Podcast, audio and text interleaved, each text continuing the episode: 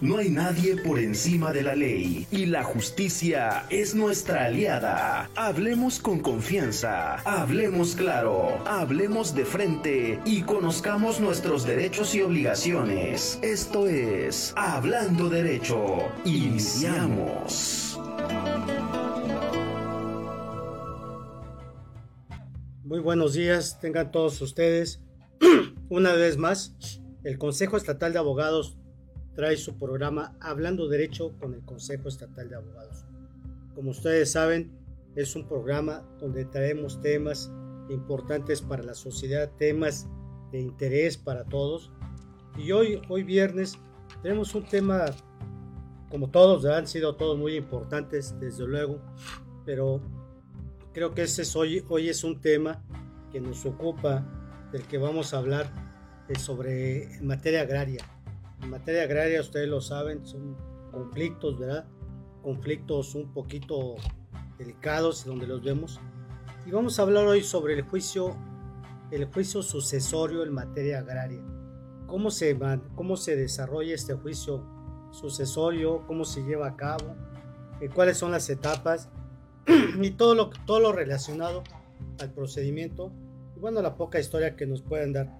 Para ello contamos con un, un experto un abogado asociado del Consejo, ¿verdad? que litiga en materia agraria en estos en los tribunales del Estado y fuera del Estado, y bueno, conocedor, de la materia. Quienes nos va a platicar sobre este tema, el licenciado Uri Olivares Adame, quien hoy nos hizo el favor de acompañarnos. Gracias, licenciado, por habernos acompañado. Le repito, él es asociado de este consejo y bueno, ya nos apoyó una ocasión y hoy venimos así como quedándole otro tema a, la materia agraria. Y antes de, que entre él, pues vamos a presentar su hoja de vida del licenciado Uri Olivares, quién es él, dónde se ha desenvuelto en este tipo de juicios. Y le pediríamos al doctor Oscar Samario que nos dé la introducción a, la hoja de vida del maestro Uri Olivares Adame. Sí, con, con mucho gusto. Bienvenido, licenciado, bienvenido amigo de este consejo programa, el licenciado Uri Olivares Adame.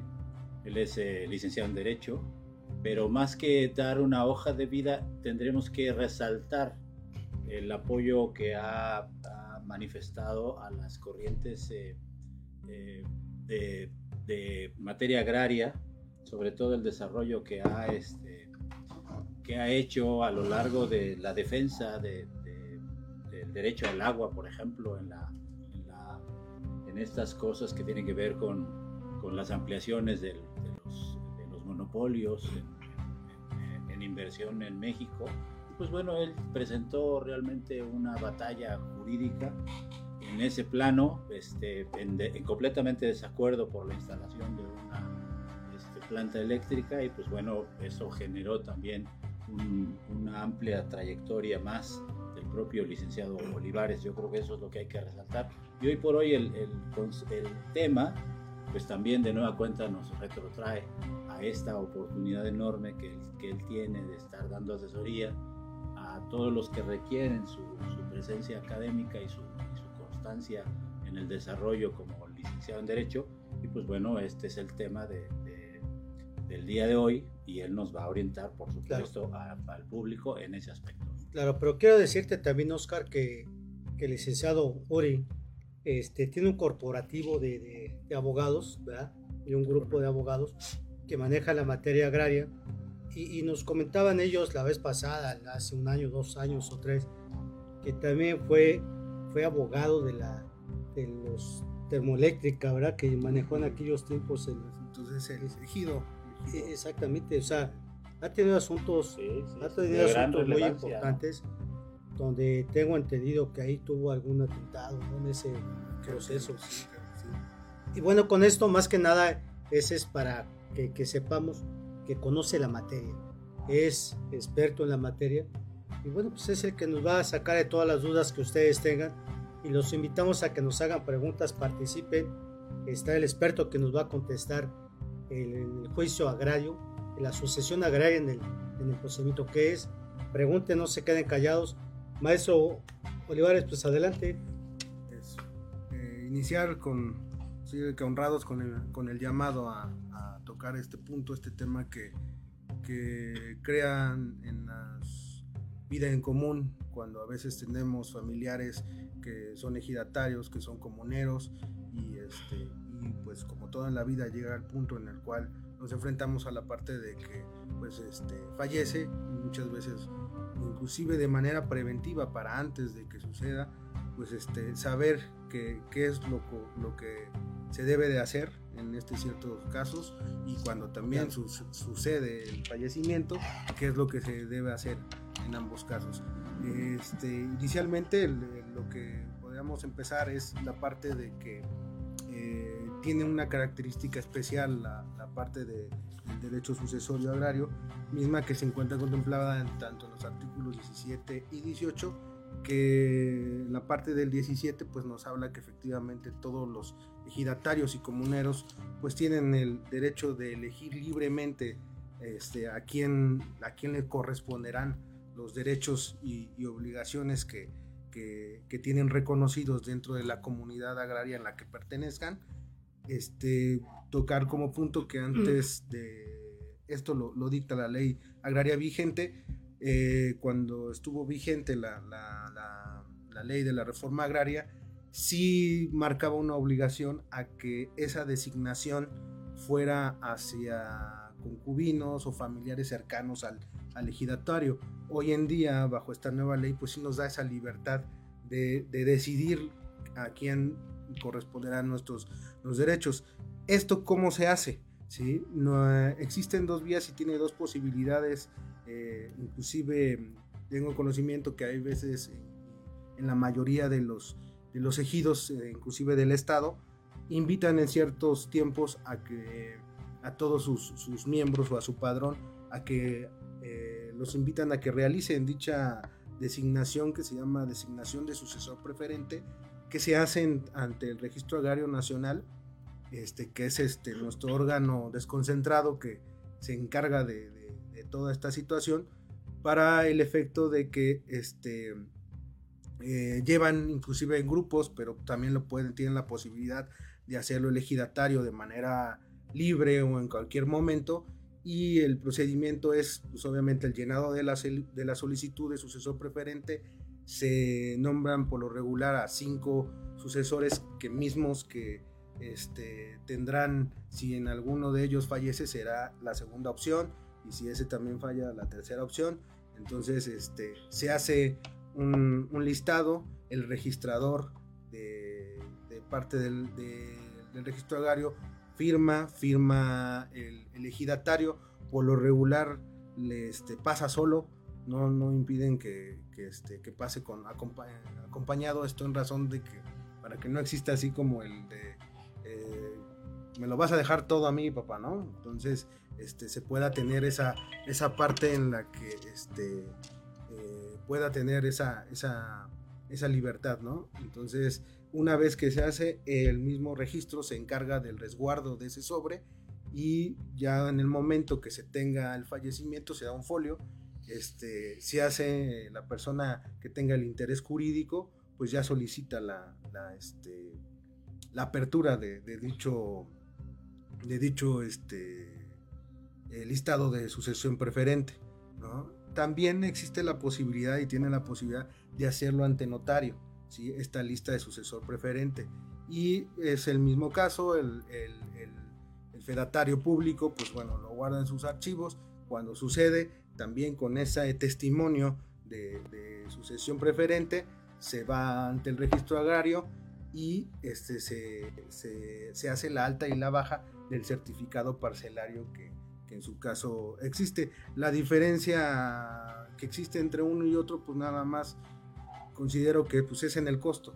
En el registro agrario, la mayoría de los trámites, por ser impartición campesina, pues este, son bajos los costos en, todos sus trámites y pues bueno, ante notario sí, sí hay una derogación un poquito más, más elevada por el caso de, los honorarios que, que, este, que hay que cubrir con el notario.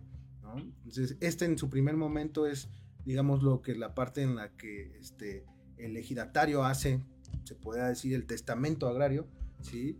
en el cual pues, designa a quién va a ser. Una característica también este, importante es que dentro que reviste el derecho sucesorio agrario es la indivisibilidad que existe. Esto quiere decir que cuando se elija al sucesor preferente, este solo podrá ser un titular, no pueden existir más este más titulares. En ese caso, la misma ley agraria en su artículo 18 y en el 78 nos marca que en dado caso, una vez que fallece, si existieran este, más, este, bueno, eso ya sería, perdón, para la parte de cuando no se deja testamento, pero bueno, este, este sucesor, este sucesor preferente sería el único el que tuviera la, parte de, de, más designación, aunque se dejan cinco, solo son para efectos de que uno se encuentre legitimidad, impedido o legitimado. ¿En qué caso podría estar impedido o, o ilegitimado? Bueno, pues que fallezca, ya sea el, sucesor preferente, y pues bueno, ya no puede heredar. Algo importante es que también, a diferencia del derecho civil, no existe el coheredero en, ni, en ni el albacea en cuanto al sucesorio agrario. Entonces, no porque en, en esa sucesor preferente este, fallezca, los hijos quieran, no. Se pasará inmediato al segundo sucesor preferente, en su caso fuera otro hermano, a él es el que se le sucede, ¿no?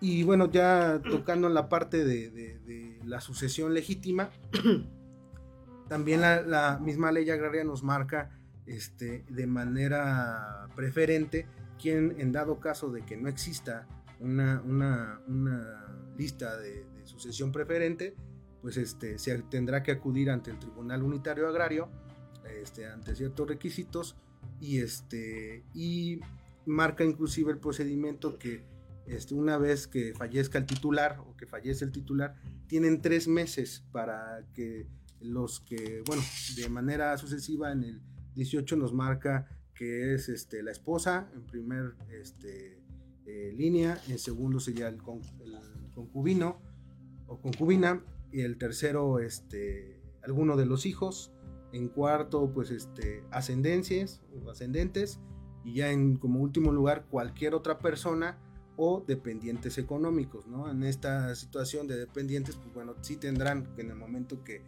que, este, que también lo soliciten ante el tribunal, pues adjuntar su testimonial para acreditarle esta dependencia económica, ¿no? Entonces, eh, sí también en el mismo artículo nos dice que cuando existe este, en cuanto a los hijos o cuando ascendencia o cuando a cualquier persona existieran dos o más, este, estos tendrán un plazo que les dará el tribunal para ponerse de acuerdo quién de los dos este, va a quedar como titular, por lo que hablábamos sobre el principio de indivisibilidad. Este, si en dado caso de estos dos no se ponen de acuerdo para, para decidir vamos a poner el ejemplo, dos hermanos y no se pusieran de acuerdo, el tribunal subastará dentro de la comunidad este, los, los derechos de, que le correspondieran a, este, al finado. Este, a esto también, este, ¿y para qué? ¿Para qué efectos de que el, producto de, de, la subasta pues será repartido entre los dos, en su caso, volviendo al ejemplo, pues los dos hermanos, ¿no? pero ya, se, ya no existiría dentro del patrimonio familiar por la misma desaveniencia de no ponerse eh, en acuerdo, pues se liquidaría prácticamente y pues quedaría a ver, fuera. Este, aquí interrumpo tantito. El, el, suceso, el juicio sucesorio agrario es totalmente diferente a la vía civil. Tiene, sí, claro. Sí, totalmente diferente. En la vía civil, cuando tienen los padres, o este tiene que haber un, dejar un testamento, ¿verdad? Para que pueda decir es, el testamento es el que va a marcar. Cuando hay testamento, pues hay una sucesión intestamentaria y todos comparecemos a, a, la herencia, todo, todo. todo el que se en materia agraria hay una lista, ¿verdad? Así es. De su ¿Cómo se le llama? Sucesor preferente. Exactamente. A ver, oye, en este, ayer me platicaban unas personas y me decían, a ver, haga esta pregunta. Ellos me dicen que este, los papás, la mamá que era la titular de la tierra, deja su lista, que ellos son tres mujeres y un hombre, cuatro hermanos. y por ahora sí lo, el concepto que tenemos pues el hombre es el que tiene que estar pendiente no el hombre es el que va a trabajar la tierra y deja al hermano como tal. Sí. Fallece fallece la mamá y cuando quieren eh, le dicen entre los cuatro hermanos se juntan y dicen oye pues vamos a repartir el y le dice el hermano no yo soy el dueño yo soy el dueño mira no, espérate, pero es que pues mi mamá dijo que éramos los cuatro. Sí, pero yo soy el dueño porque aquí está mi el, listado de pues, esa lista, ¿no? Esa lista. Es correcto. Este y, finalmente se queda el, el, hermano con la tierra. Así es. Ah, las hermanas pues, no quieren pelear y lo dejan. Ok. Está la lista, está ese documento. El hermano empieza a vender y hace lo que... Y el, hoy el hermano falleció. Hoy falleció. Ahora con lo de la pandemia, muere el hermano. Elegido, elegido no les da los hijos del, del difunto, no les da documento porque dice, no, espérate, no. A falta aquí, en este caso, ya murió el primer... sucesor preferente, que sigue hay una lista, ¿no? Hay una lista de, relación, ¿no? Ah, sí, el de Entonces tiene que entrar, aquí entran ya las hermanas, ¿no? ¿Sí? O ahí cuál sería el procedimiento.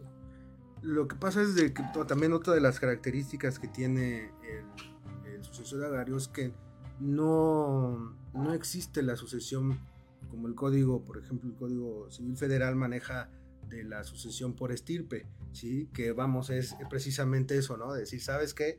Este, eh, pues lo que comentábamos, la figura del coheredero, ¿no? Bueno, esos eran los derechos que iba, que era candidato, tenía la, expectativa de ser como tal. Si también en el procedimiento, eh, existiendo, como en el caso que comentas, existiendo un, un listado de sucesión preferente, él no alcanzó a terminar su trámite de alta y baja ante el registro agrario nacional, no podrá este, los hijos pelear el derecho que iba a ser candidato el papá para, para hacerlo. Si lo llegó a terminar, sí podrán ellos abrir un intestamentario o vamos, este, testamento legal o, bueno, juicio, este, ahora es una sucesión legal a través del intestamentario para este, pedir ahora sí sobre el certificado, pero siempre y cuando este, logró este sucesor preferente terminar. Si no lo alcanzó a terminar su alta y su baja, sí se pasará al segundo, al segundo sucesor preferente, ¿sí? Pero si lo alcanzó a terminar. Si este no lo alcanzó a terminar, pues pasará al segundo. Si sí, pues bueno, sí serán los hijos que tendrán. Sí, aquí no, de acuerdo a lo que me comentaron, puede que no hizo ningún trámite se queda con todo. Se quedó con el listado, digámoslo así, sintió que era el papel ya idóneo. Sí. nunca hizo trámite, nunca hizo nada. Que bueno, pues tampoco las hermanas tuvieron interés en pelear, pues se quedó con él. Pero hoy se quedan y los hijos, los hijos dicen, no, pues este de mi papá y es mío. Y por ahí alguien les dijo, oye, este, no, profesor, ustedes pueden este, entrar. Claro, entraríamos a los pleitos, a los pleitos legales, ¿no? Entraríamos a los conflictos. Este, pero sí me decían, yo les daba mi opinión al respecto, el aspecto jurídico, y creo que coincidimos, pero él nunca hizo, nunca, nunca hizo trámite, nunca hizo movimiento. Yo creo que sabía el por qué, ¿no? Sabía el por qué no hacer. Sí, como puntualizar la parte de trasladándonos al, derecho civil, quien hace su contrato o promesa de compra-venta, pero no protocoliza ante notario, pues su, acto jurídico es parcialmente ya porque le falta ese elemento, que es la solemnidad ante un notario, y aquí le faltó la parte también de poder ir o terminar su trámite ante el Registro Agrario Nacional para la alta y baja y él tener ya el certificado que lo acreditaba como el titular. Entonces al fallecer, si este nuevo suceso preferente este, porque en ese momento que le dan la, alta, él adquiere la titularidad y se vuelve un, este, un ejidatario como tal, tiene, tiene que inclusive ir adentro de, la comunidad o elegido a este, inscribirse dentro del padrón para que pueda tener reconocidos sus, derechos este, agrarios, ¿no? Entonces, si no lo alcanzó a terminar, pues le faltó ese elemento, entonces no se da esa, situación. Este, inclusive, que estoy acordando la parte de que hablábamos también de, los impedimentos que existe cuando inclusive a pesar de que estás dentro de la, de la sucesión, o, perdón, del listado preferente, este, que hablábamos, bueno, que fallezca y que ya no, no, lo, no pueda ejercer ese derecho que, tuvo por ser dentro del primero. Otra es que, pues bueno, dentro de, de, de, que si está en el listado, vamos a ponerlo así, está en el listado como sucesor preferente y él es el que por alguna razón comete homicidio contra su padre y fallece, ¿no? Por cuestiones de él, este, aunque esté en el listado, queda fuera por la este, legislación y algunos criterios la marcan como la ingratitud pura dentro del derecho, porque, pues bueno, por él, ahora sí, a lo mejor hasta por la ambición, ¿no? Se puede dar, suena muy de novela, pero puede en algún punto darse, este, cuando sobre todo, pues son, este, pues, este, extensiones mayores, ¿no? O que existan beneficios dentro de, esos predios, ya sea como explotaciones que, que existen y, si hay en juego mucho, mucho dinero, entonces pues sí se puede dar, ¿no? O sea, entonces es una parte de, los que sería como impedimento para, para también tener, aparte de la muerte, pues la ingratitud. Claro, este, licenciado, a ver, ¿cómo, cuál es el procedimiento este, para que la gente, bueno, a ver, cómo ellos recobran esos derechos? tiene que haber un juicio, tiene que haber es un trámite administrativo. Un trámite administrativo, si no hay acuerdo, tiene que haber un procedimiento judicial agrario. Sí, así es, como lo, lo es y nos lo dicta el, el 18, existe en la, el listado de preferencia en dado de que exista, o más bien eh, este, se tenga inexistencia de una sucesión preferente, este, el, interés, el que tenga interés legítimo promoverá el juicio sucesorio agrario o la acción sucesoria agraria ante el tribunal unitario que le corresponda, solicitando, pues obviamente agregando lo que es el acta de defunción, el certificado o copia de certificado parcelario, la constancia del RAN el sentido de que, este, de que no existe una, este, una apertura o no, no, hubo una designación dentro de, ¿sí? Este, antes de que continuemos a mí, antes de terminar, cuando también se da la, la para que, por conocimiento, cuando se da esta situación de que existe sucesión, el interesado, sin necesidad de acudir al tribunal, acude al registro agrario nacional, hace su, su solicitud de apertura de, de, sucesión, le designan una fecha, este, va acompañado el interesado al día y hora que le indicaron o que le indica el, la delegación correspondiente y este, en, este, en esta audiencia abren el sobre ¿sí? delante de, del, del que hizo la solicitud junto de los dos testigos abren, sacan el listado, inclusive muestran el sobre de que no existe ningún contenido más y pues bueno, si el interesado es es este el sucesor preferente, pues em, empezará a hacer su trámite de alta y baja. Si no, pues bueno, se queda ahí y él toma conocimiento y vuelve a existir para que en dado caso, en algún momento también se le avisa al, a la comunidad para que el comisariado a través de, él pueda tener contacto con el sucesor preferente para avisarle que tiene, tiene la posibilidad de, de hacerlo. Y este y pues bueno, si no, pues nada más el alta y baja, ¿no? Pero regresando a la parte de, esto del juicio sucesorio, pues bueno, al no existir, pues bueno, se acompaña lo que es la constancia de que no existe por parte del Registro Agrario Nacional este listado y casi similar a, las características de lo que es el, en materia civil, pues este, se, hacen edictos en, este, en la parte de, dentro de la comunidad agraria donde se, se, se pegan para saber quiénes son los que más se crean con derechos de, la sucesión contra los derechos y obligaciones del ejidatario, o en su caso del comunero, y este igual se presentan lo que son las, las testimoniales, ¿sí? y, este, y hasta el dictado de la sentencia, como lo comentamos, si en caso de que existieran más, más este, más en cuanto a la parte de que si existe, o sea, si, al no existir, si existe concubina y existe hijo, y el hijo, él es el que activa la, la acción agraria, sucesoria agraria, y aparece en el transcurso del juicio la esposa o la concubina, será ella la que tendrá la preferencia. ¿sí? O sea, vamos, existe la libertad del listado y si no el mismo artículo en su, en, su, en el 18, pues maneja un listado preferente.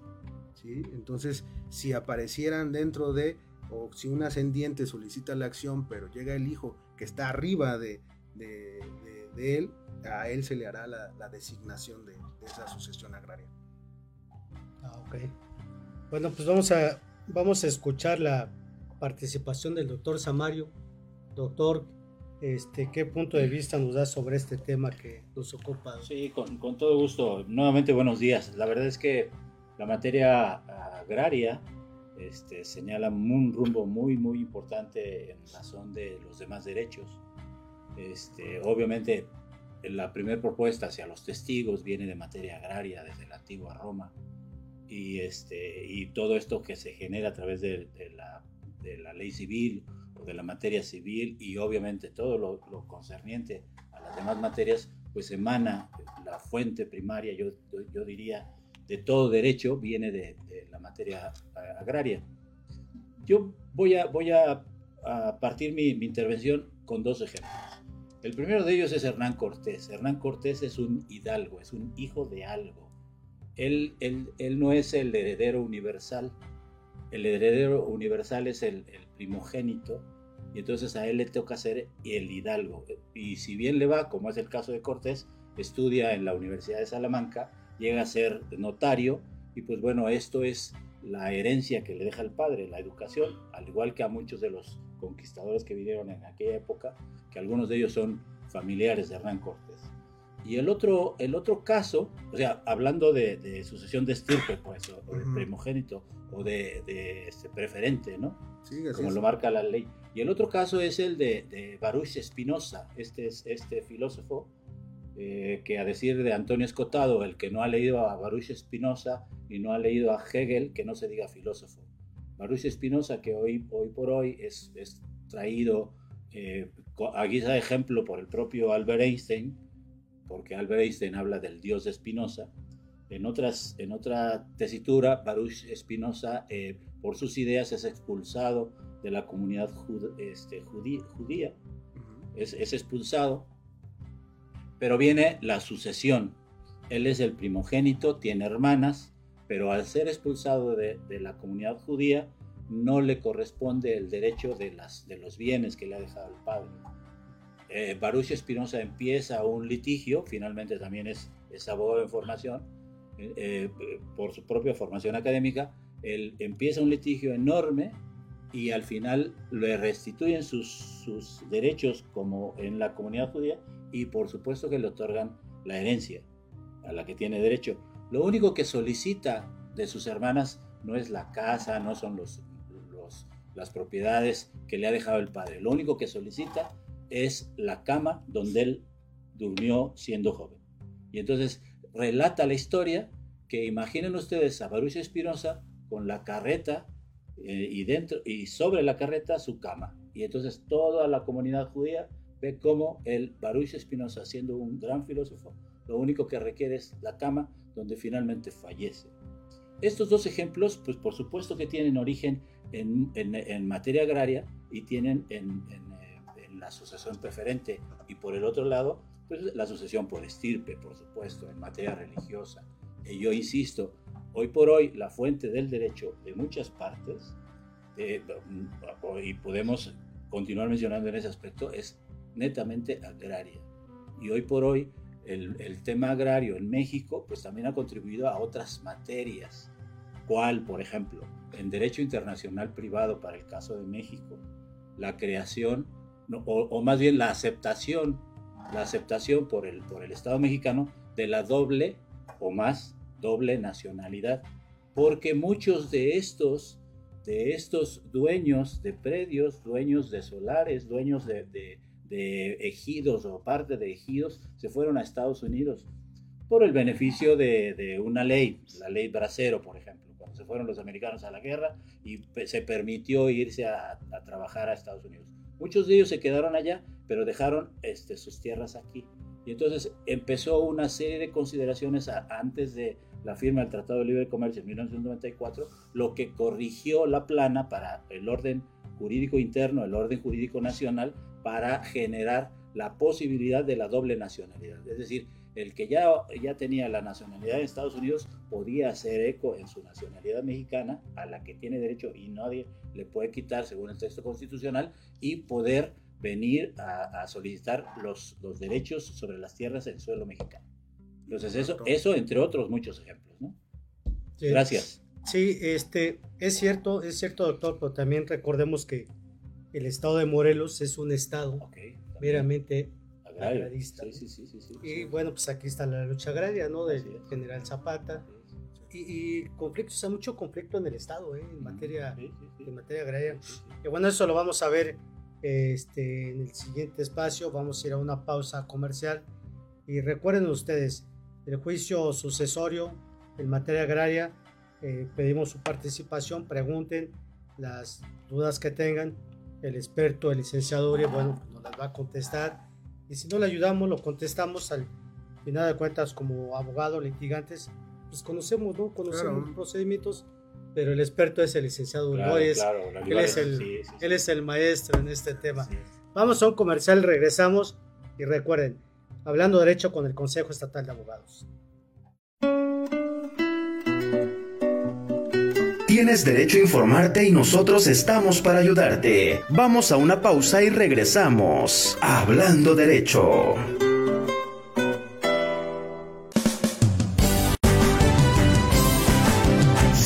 Friedman Studio, Academia de Canto Contemporáneo, Interpretación y Desarrollo Humano. ¡Lánzate ya! En Friedman Studio, tus sueños pueden convertirse en realidad si los deseas tanto como para ir tras ellos. No importa tu edad, rescata tu talento y brilla. En Friedman Studio nos especializamos en preparar y entrenar a verdaderos cantantes e intérpretes solistas desde nivel inicial hasta nivel profesional. Impartimos clases de lunes a sábado en sesiones personalizadas o abiertas, en modo presencial o en línea, completamente en vivo. Friedman Studio apoya tu talento. Nuestros precios se adaptan a tu bolsillo de acuerdo a la modalidad y número de clases mensuales que tú elijas. Agenda tu clase muestra sin costo y conócenos. Nuestra metodología, entrenamiento y técnica vocal interpretativa se enfoca y adapta a todos los niveles y géneros musicales. Nuestras sesiones de clases son impartidas y supervisadas en atención personal por nuestro coach vocal interpretativo, entrenador transformacional y sensei David Friedman Giteras. Contáctanos al teléfono 777-310-2362 o al WhatsApp 777-142-8275. Búscanos en línea como Friedman Studio o visítanos en nuestras redes sociales. En Friedman Studio, prepárate y entrena como lo hacen las grandes estrellas. Vence tus miedos y fortalece tu seguridad. Tú, también, puedes brillar. Ven a Friedman Studio. Crea tu propia historia, rescata tus sueños y haz que tu talento brille hoy.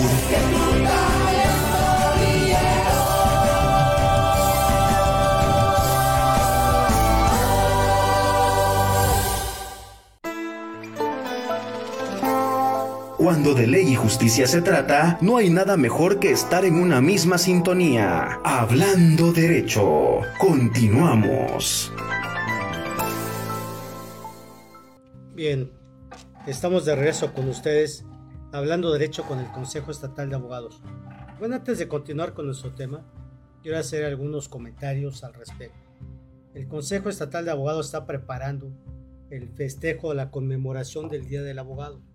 Ustedes recordarán que es el, Día del Abogado, es el 12 de julio de, este año, ¿verdad? Pero un festejo, una conmemoración que se hace en toda la República, ¿sí? Es el Día del Abogado. Y bueno, pues nosotros no podemos quedarnos atrás, venimos como saben, cada año se festeja en el Estado, y los festejan las instituciones académicas, de las instituciones eh, públicas y desde luego los colegios y asociaciones de abogados. Nosotros vamos a conmemorar el, el festejo con un desayuno que se llevará a cabo el día 8 de julio desde las 8 y media de la mañana eh, este día sábado en el Salón Los Belenes, en el Salón Los Belenes de la, de la, Universidad del Estado. Un, desayuno este, que se hace el 8 de julio. Ustedes dirán, ¿por qué el 8 de julio? Eh, la razón es de que el 12, que es el primer día, pues todas las instituciones llevan a cabo los este, homenajes, ceremonias. Entonces se juntarían todos los, todos los eventos. Y para que podamos nosotros eh, disfrutar el, la conmemoración, decidimos hacerlo, eh, la conmemoración el día 8 de julio. Eh, previos a la conmemoración, vamos a llevar una serie de conferencias, una serie de conferencias del lunes 3 de julio al viernes 7 de julio. Por la tarde vamos a llevar una serie de conferencias es donde se impartirán temas pues, de carácter jurídico, donde contaremos con la participación de algunos magistrados del Tribunal Superior de Justicia, algunos este, eh, académicos ¿verdad? que nos van a apoyar en la materia. Y bueno, también la invitación se hace extensa para, este, para ustedes, a todo el foro de abogados que desee participar, este, manifieste su, su conformidad, ¿verdad? dándonos a conocer su intención de, de participar para armar los espacios correspondientes. Una semana de, de, trabajo jurídico. Hace dos años, dos años, tres años llevamos a cabo una serie de conferencias y nos fue bien. Nos fue bien en el sentido de que cada organización lleva a cabo sus eventos como, como mejor le parezca, como desee, como quiera. Eh, el Consejo Estatal de Abogados a cargo de mi dirección siempre he buscado la capacitación para los compañeros asociados. Siempre he buscado que vengan este, personas que se dedican a la academia o políticos a, a que nos den una clase, una, una, una clase, una conferencia al gremio pues, para aprender. Recordemos que los abogados debemos estar pues, todo tiempo en capacitación, en capacitación, porque todo se va reformando, todo se va actualizando. Inclusive el derecho agrario también ha sufrido muchas modificaciones. Que este, cada, cada abogado son expertos en las materias y en el tema, en el caso de hoy, bueno, pues los, los agraristas se dedican a la materia agraria, los civilistas en materia civil y así nos vamos, este, así vamos trabajando. Entonces estamos haciendo esta, la cordial invitación a todos los que gusten asistir a nuestro evento 8 de julio. El costo de recuperación 350 pesos. Es una cantidad, consideramos que no es, no es cara, es simbólica, pues para sufragar los gastos, donde contaremos con la presencia de, de algunas personas importantes, como esperemos que esté el presidente del Tribunal Superior de Justicia, la Fiscalía del Estado y el propio Ejecutivo, que en algunas ocasiones nos ha acompañado. Esperemos hoy contamos con la presencia de ellos y, la invitación está abierta a toda la sociedad que gusta acompañarnos. Eh, ya se viene el tiraje de boletos ¿va? para adquirir la, su boletaje para ingresar al, al evento. Y bueno, pues ya les daremos información sobre la página oficial del Consejo Estatal de Abogados. Ahí dejo la invitación abierta para que nos acompañen. Y bueno, pues le seguimos con el tema, maestro Uri. ¿Qué más nos puede decir sobre la sucesión agraria este, procedimientos, no mm. algo que, que, la gente nos... Una, para citar algo, me venía acordando de, de la parte de, de, por ejemplo, lo que es este, todo el área de, de Tepoztlán o la comunidad agraria de Tepoztlán. Este, es una comunidad que apenas hace unos años está regularizando, no existían desde hasta a través de una sentencia que se dio hace dos años una ejecutoria por el colegiado en el cual este, la comunidad de Tepoztlán desde su nacimiento, desde 1929, ha sido una comunidad irregular. ¿En qué sentido? Y esto para, para la parte de la sucesión agraria. No, no, no se había en primer punto hecho el reconocimiento, inclusive en la misma ejecutoria lo marca que, menciona que pues la comunidad agraria se estuvo rigiendo por mucho tiempo. Este, siempre, siempre el acta de nacimiento de una comunidad agraria va a ser el decreto presidencial que le da tanto toda la parte de, lo que va a comprender esta eh, eh, delimitación, inclusive la parte también fue en donde en ese mismo decreto viene la parte en, algunos ejidos, este, es que en todos, la tipo de dotación que va a tener de agua este, dicho ejido o que gozará de dotación. El tema, volviendo inclusive cuando fue la, defensa del agua, era eso, eh, dentro de ese decreto, ciertos ejidos de toda esa comunidad de, de Cuautla y, sus alrededores tenían el derecho a cierta dotación que mismo que iba a ser absorbida por esta termoeléctrica de la Comisión Federal de Electricidad. Entonces ellos hicieron valer su derecho a, la dotación que tenían. Y bueno, en, el caso particular de Tepoztlán, en el momento que, que a ellos lo que no tenían, el, tenían el reconocimiento de hecho, pero no de derecho.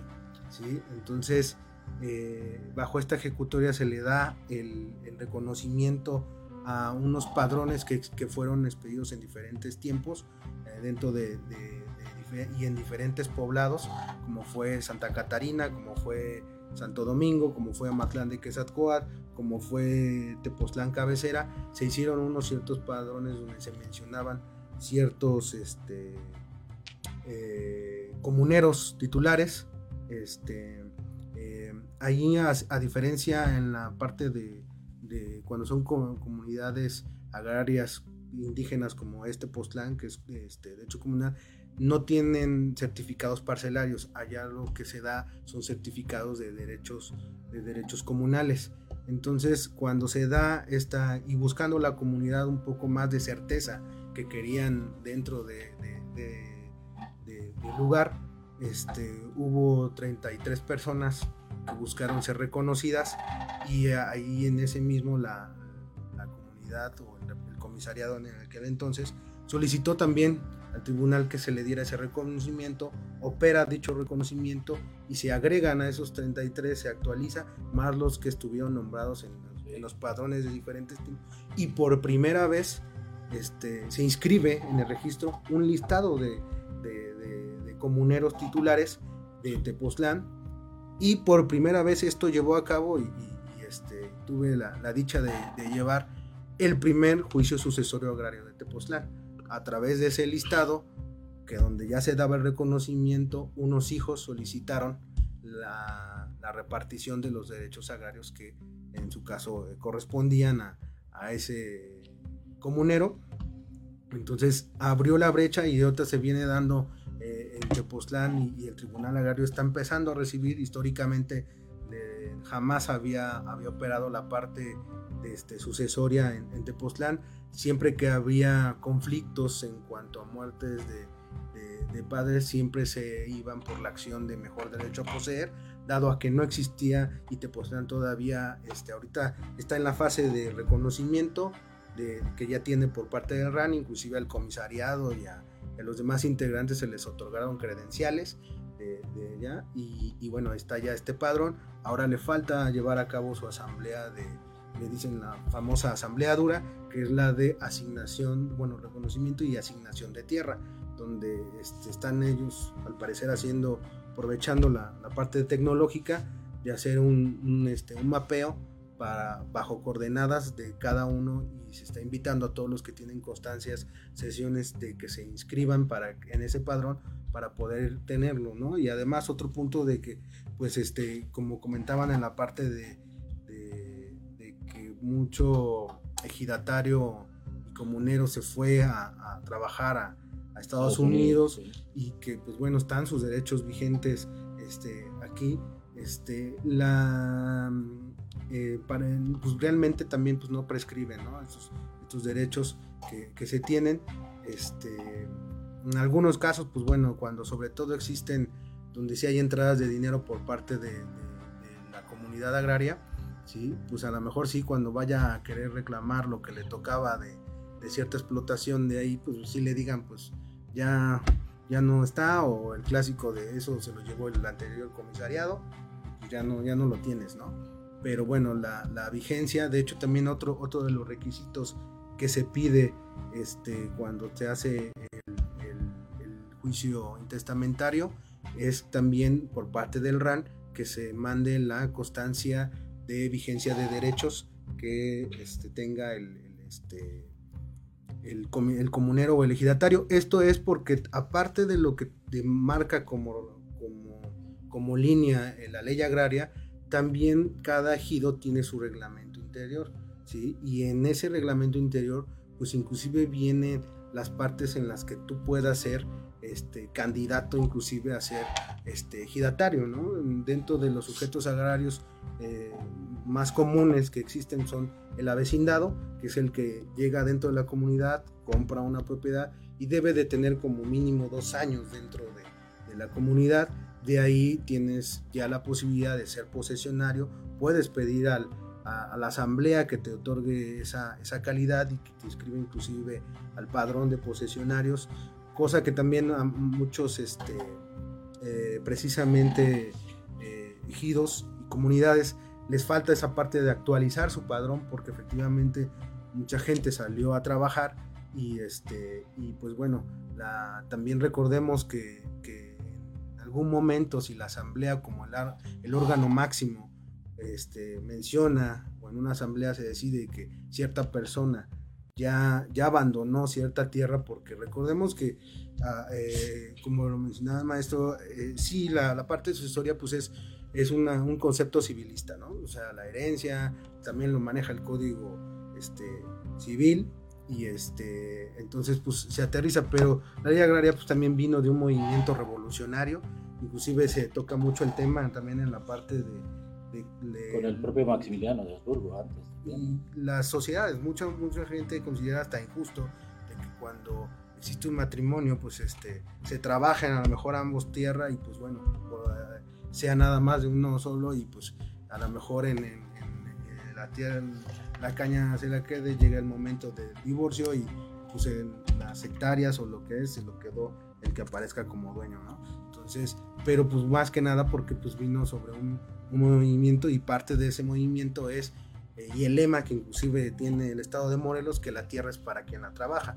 Entonces sí puede en algún momento existir en que cierta persona solicite al, al, a la asamblea y se, se, ponga a consenso si, este, si, pues, de que cierta persona por abandonar su, su predio pierda el derecho a, este, a tener esa cuestión, lo tiene que avalar la asamblea, cubrir, e inclusive en los reglamentos de, de cada ejido viene también la, así como un, porque es al recordar que es una propiedad social, pues viene ahí los, los requisitos, por, inclusive si puede ser expulsado, como también, ahora sí, como en la web, ¿no? Los requisitos de ingreso y egreso, si no pagas las cuotas, como todo, ¿no? Al pertenecer a un cierto club, pues este, tienes, te, sometes a ciertos derechos y obligaciones, ¿no?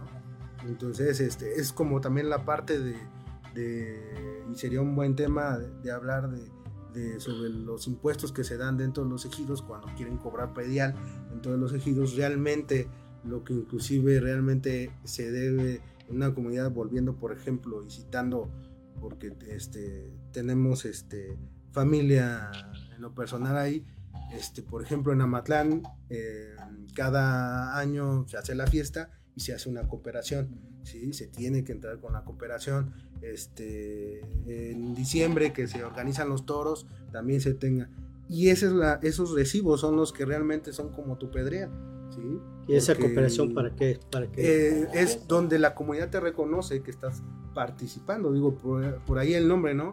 Derecho eh, comunero, porque es parte de la comunidad, y son los pagos que inclusive cuando tú vas al comisariado, te pide que exhibas si ya has, al menos cinco años y has pagado con la la fiesta patronal y si no, pues este que te pongas al corriente. Y lo hacen más con las personas extranjeras. Entonces que, está bien con elegido ahí. sí, claro, claro. De, hecho, que no la Sí, no, no, no, pero es, es parte. Normalmente a veces viene dentro de sus reglamentos internos, ¿sí? que también inclusive cada comunidad debe de registrar, vamos, entendámoslo como la ley de fraccionamientos y condominios, que les dice, pues bueno, hagan, haz tu propio, este, reglamento, simplemente no contravengas leyes, sea, lícito, sea posible y, todo lo demás. Entonces igual, Y ya son costumbres, ¿no? Que se van dando también, ¿no? Sí, Son sí, sí. Y costumbres que- Tepoztlán ha querido vaciar la parte o muchas veces tapar los, los oídos en algunos momentos de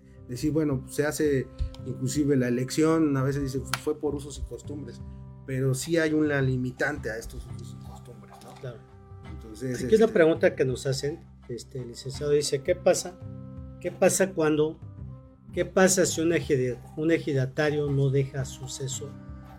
Y luego dice la pregunta, dice, cuando no exista sucesores, el Tribunal Agrario proveerá lo necesario para que se vendan los derechos correspondientes al mejor postor de entre los ejidatarios y avecindados del núcleo de población de que se trate y el importe de la venta corresponderá al núcleo de la población.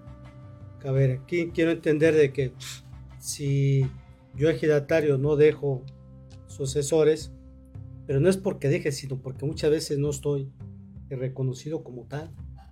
Este, ¿cuántos no compran, cuántos no compramos? Hablo en general, ¿cuántos no compramos un tierra, un- decimos la tierra, ¿no? En, en el ejido tal, y nos da una constancia, la constancia de posesión. ujú, Y así la la llevamos. vivimos y nos morimos y pero no hay, no hay documento, no me, no me reconocieron como tal, o no hice yo el trámite como tal para que fuera reconocido. Existe en el artículo 80 de la ley agraria los requisitos de las sesiones de derechos. Ahí inclusive nos, lo, lo divide en las, cuando son de manera este, gratuita y Sí. cuando son de manera onerosa, cuáles son los requisitos que se debe de cumplir, entre ellos inclusive el derecho del tanto, donde normalmente en la constancia y muchos cometemos el error de que, pues bueno, sabemos que el, que el señor este, es el que quiere vender y él solito nos hace una sesión, pero no firma la esposa, ¿sí? O no firman. Entonces pasa precisamente, y volviendo al tema de, de, de que se hacía la sesión, se, ya se está tramitando y en ese lapso fallece y los hijos dicen, ¿sabes qué? Yo no sabía, era de mi papá y yo a través a lo mejor en, un juicio agrario, pues este, le ganan la, la- la titularidad de, ese, predio este, comunal y este, pues el que se vendió pues se quedó sin, vacío.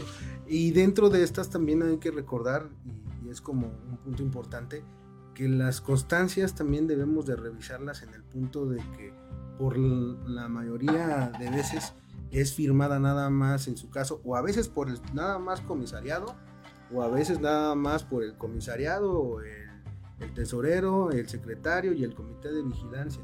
La Corte ha establecido el criterio de que inclusive dice cuando existan constancias de posesión a mutuo priori, ¿sí? dice tendrán una, una nulidad relativa. ¿Qué quiere decir? Tendrán el perfeccionamiento en el momento que la asamblea lo ratifique. Porque entendamos que la asamblea es el máximo órgano dentro de la comunidad, ya sea ejidal o comunal. Entonces, si nada más tenemos una constancia en la cual este, solo tengamos la, la constancia de posesión firmada por el comisariado, es relativamente nula. ¿sí? Entonces, para que se perfeccione esa, esa y tenga una eficacia, tendrá que ser avalada por la asamblea.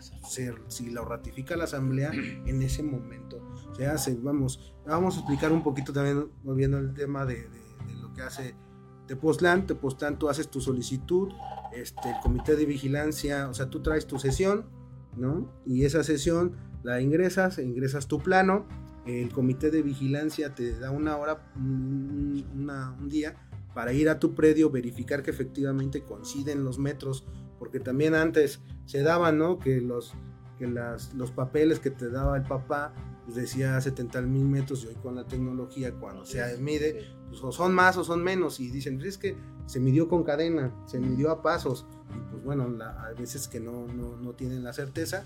Una vez que se hace, se hacen dos asambleas donde se nombra que se va a otorgar la constancia de posesión a favor de. Si nadie protesta, ¿sí? se otorga la, la constancia. Si no, respetando un poco la garantía de audiencia de que si alguien inconforme en la expedición de esa constancia, en ese momento en plena asamblea se levanta, dice protesto y él tiene derecho para que la siguiente semana que, que está abierta el comisariado, esto es lunes, miércoles y viernes, acuda con los papeles que considera él que, este, que tiene, ¿sí? Y si el comisariado ve en algún punto, vamos a decirlo, que dos hermanos tienen la sesión de su papá sobre el mismo predio, el comisariado para la constancia, dice, ¿sabes qué? Ya no lo hago, acude al tribunal agrario y el que me traiga la sentencia de, del que resulte con mejor derecho a poseer, a ese se le otorgará la, la, constancia. Bueno. pues mire, ya estamos llegando ya casi a la recta final. Vamos, ya son, ya terminamos. ¿Qué nos puede, qué mensaje puede mandarle doctor Samario a la, a la sociedad sobre este tema para ir cerrando nuestro? Sí, eh, la verdad es que eh, regresando al, análisis histórico del, derecho agrario, sobre todo aquí en Morelos, pues este, hoy por hoy eh, muchos ejidos o, actividades comunales este, pues tienen documentos de, que datan desde antes de la conquista, algunos de ellos. El Tlatuani se convierte en el virrey, que es el que otorga este, estas estos deslindes, estos predios, estos ejidos, estas actividades comunales. Después eh, el, virrey se convertirá en, el presidente de la República con los documentos de posesión y la creación del ejido y el otorgamiento de estos. Y después hay una, hay una reforma completamente en 1994, 92, 94 que bueno, pues ya hoy por hoy los ejidos ya se pueden vender, ya esto ya se puede, ya ha acabado mucho la actividad, sobre todo productiva en Morelos, los, los, ejidos se han convertido en, casas de, interés común, eh, aparecen estas, estos, eh, estos nuevos eh, asentamientos y pues se genera otra serie de condicionantes que hoy por hoy, pues bueno, son en parte benéficas para la sociedad y pues como ya lo hemos anotado también, pues muchos de estos predios pues son producto de, ese análisis histórico que hoy por hoy son asentamientos urbanos o suburbanos en, Morelos. Entonces este, la ley agraria sí ha contribuido y contribuye por supuesto en mucho y hoy por hoy también en, el, en el uso de las tecnologías de la comunicación y la informática pues permiten realmente establecer cuáles son los límites, ¿no? lo que antes como mencionó el licenciado Olivares, era por pasos, por pies, por yardas, por metros, ¿no? por cadenas. Pues hoy por hoy, pues ya con el uso de la tecnología ya sabemos con exactitud dónde está el centro de la Tierra. En un principio se pensó, se, se creó un monumento en Ecuador y se dijo aquí está el centro de la Tierra. Y, perdón, el, sí, el centro de la Tierra, de aquí es hacia arriba el, polo norte y de aquí hacia arriba, ¿no? Pasado meridiano. El, el, el, correspondiente, ¿no? El paralelo cero. Pero bueno, hoy por hoy el uso de la tecnología ya tuvieron que mover porque no es ahí, es en otro lugar. Y hoy por hoy también la, frontera norte, pues se sabe que esos americanos que no tienen ningún respeto por la propiedad, por, por la propiedad privada, pues por supuesto han rebasado esos límites. Y ni qué decir del Tratado Guadalupe Hidalgo de 1847, cuando los americanos le arrebatan. Es el único caso en la historia del mundo que un país como México pierde más de la, de la mitad de su territorio en pleno siglo XIX.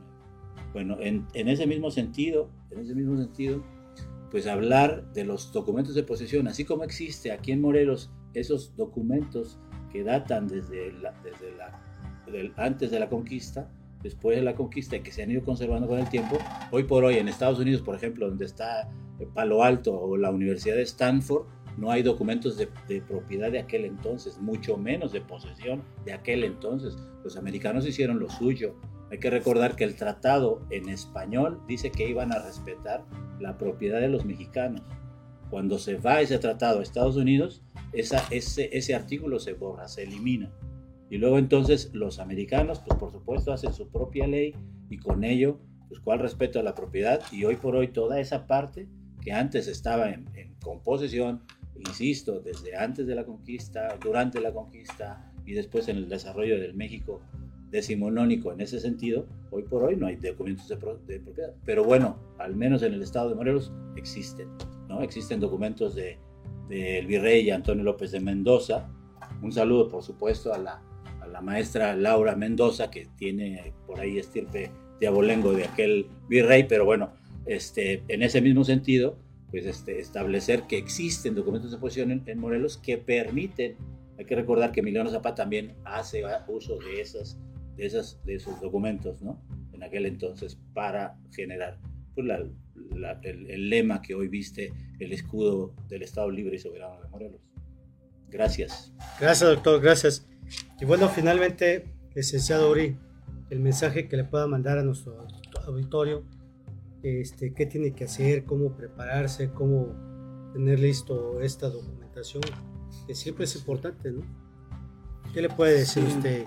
Pues la recomendación este, directa es prácticamente que invitar a todos los que este, son ejidatarios y comuneros a que realicen esa, esa este, listado preferente. Si así a veces en existiendo existen controversias por parte de la familia, pues igual este, no haciéndolo, pues este, abre más la disyuntiva para generar conflictos este, invitarlos a que ellos acudan ante el registro de verdad no es, no es este, significativo el, más bien es significativo el cobro que hace el registro agrario y por ende pues bueno a regularizarse y este y pues bueno agradecer la llamado. Es un, honor un deleite de poder hablar de esto ojalá se repita y este y pues bueno este, por lo menos es Ok, gracias licenciado. Bueno, eh, con eso estamos terminando nuestro programa. Agradecemos a quienes se conectaron. Vamos a darle nuestro agradecimiento a nuestro productor, al licenciado este, Mauricio García que nos está escuchando. Y Ana María Linares Literas, eh, una felicitación a los ponentes. Y desde luego a Liliana Lula Hernández, muy un excelente tema se agradece, saludos. Bueno, saludamos a todos eh, que nos escuchan, nos ven de Estados Unidos, Canadá, Holanda, Guatemala, Costa Rica y a todas las personas que nos acompañan en nuestra señal de audio digital por radio y podcast. Muchas gracias por conectarse y a, todos ustedes. Bueno, les deseamos un feliz fin de semana. y nos vemos el próximo viernes con otro tema igual de importancia. Eh, a todos ustedes. Gracias Claudio, gracias al licenciado David también que nos, este, nos facilita aquí la instalación para este programa. A todos ustedes muchas gracias y desde luego aquí a la licenciada Carla que nos acompaña, asociada del consejo que es la encargada de sacar las imágenes fotográficas para nuestra página.